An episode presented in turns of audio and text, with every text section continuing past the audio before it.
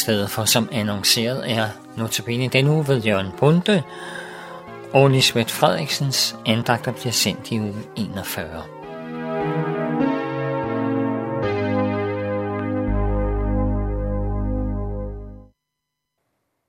Ja, velkommen i studiet.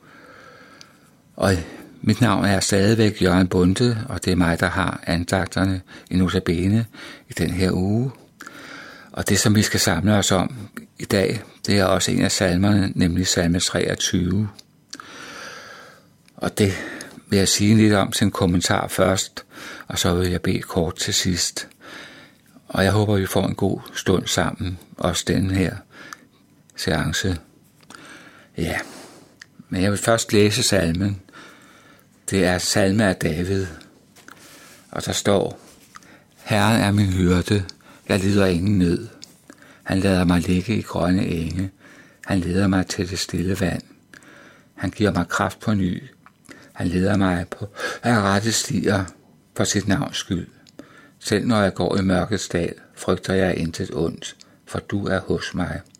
Din stok og din stav er min trøst. Du dækker bord for mig, for øjnene af mine fjender. Du salver mit hoved med olie, mit bære er fyldt til overflod. Godhed og troskab følger mig, så længe jeg lever, og jeg skal bo i Herrens hus alle mine dage. Amen. Ja, denne salme, som jo nok er den mest kendte af alle salmerne i salmernes bog, den er betegnet som en tillidssalme. David udtrykker her sin fulde tillid til Gud, som er forekommer her i skikkelse af den gode hyrde. Vi ved jo fra Ny Testamente, at denne gode hyrde er Jesus selv. Det siger han om sig selv i Johannes evangeliet, det 10. kapitel. Der kalder han sig den gode hyrde. Jeg ved godt, at det er svært at sige noget om netop denne salme. Den er jo kendt og elsket af de fleste. Også blandt radiolytterne gætter jeg på. Vi har alle personlige forhold til den, og vi har hver vores opfattelse af, hvad salmens tekst betyder. Det er jo sådan med salmerne i salmernes bog, at de har personlig adresse, og de taler til os enkeltvis og har noget til os hver især, og det er ikke altid lige det samme. Derfor så, specielt når det er en kendt salme som salme 23, så kan vores opfattelse af, hvad salmen egentlig betyder, være meget forskelligt i grunden. Jeg har læst salmen, og det kunne jeg måske godt have sparet mig, fordi jeg ved, at nogen blandt radiolytterne sikkert kan teksten uden ad. Men vi møder her kong David i to forskellige skikkelser. På den ene side er kong David som foråret, som ledes af Herren som en hyrde. På den anden side udtrykker billedet af en hyrde en af de måder, man kan beskrive en konge på. Ud fra den synsvinkel var David også hyrde for sit folk Israel. Hyrden er en konge, men vigtigst er det her at understrege, at salmen profetisk vis taler om hyrden i skikkelse af Jesus Kristus. Det er ham, der er den gode hyrde. Og han er jo også en konge. Han er den Davids konge, som vi også omtalte, da jeg talte om salme 21. Det er Jesus, som er den gode hyrde, og det er ham, som er kongen i det fuldkommende Guds rige, som der er mange steder i Bibelen er profeteret om. Jeg kan blot nævne, hvad der står i Lukas evangeliet, det 23. kapitel, og i åbenbaringsbogen, det 17. kapitel.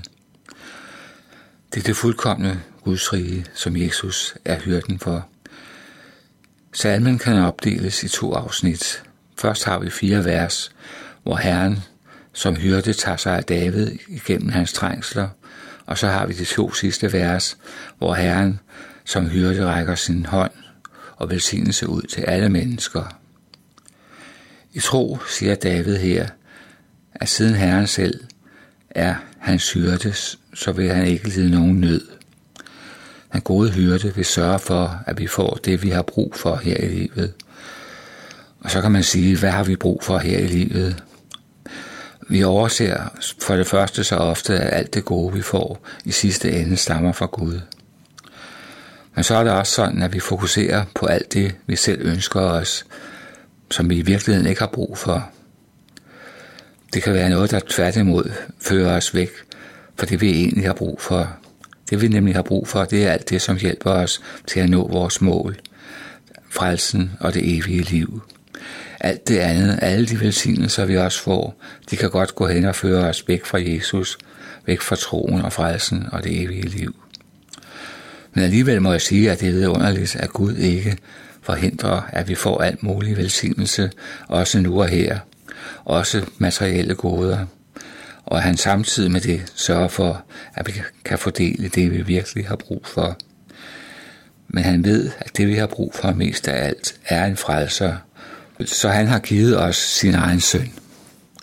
Jesus siger jo om sig selv i Johannes 10, at han er den gode hyrde, som sætter sit liv til for forårene. Og det er meget vigtigt. Jesus gav sit liv for at frelse os, og det gjorde han jo på Golgatas kors. Og det er Guds største og vigtigste gave til os, at han gav sin egen søn, for at vi gennem troen på ham kan frelses og få det evige liv. Og der vil jeg jo så citere det kendte vers fra Bibelen til sidst, Johannes 3,16, som præcis siger de her ting. Således elskede Gud verden, at han gav sin enborgne søn, for at den hver, som tror på ham, ikke skal fortabes, men have evigt liv. Ja, det var ordene, og så vil jeg til sidst bede en bøn. Kære far, tak fordi, at du har givet os Herren som vores gode hyrde. Tak fordi, at han tager sig af os her i livet. Han fører os og leder os gennem livet, også når det kan være tungt at, at leve. Ja, selv når vi er i mørkets dal, eller som der stod før, i dødskyggens dal, at du så også er med os der. Tak fordi, at du har givet os Jesus som vores gode hyrde. Tak fordi, at du også skænker os troen, så vi kan holde fast ved Jesus, og også tro på ham, selvom det kan være tungt og svært til tider. Takker allermest for Golgatas kors. Takker fordi, at Jesus han kom og blev født som menneske, for at vi skulle frelses ved, at han skulle dø på det kors. Tak for din store gave. Tak fordi, at Jesus heller ikke bare døde, men han opstod også igen fra graven. Også fordi, at han så en dag skal komme igen, og så skal vi også opstå fra graven og have evigt liv sammen med ham. Så sandt vi holder fast ved ham i troen. Amen.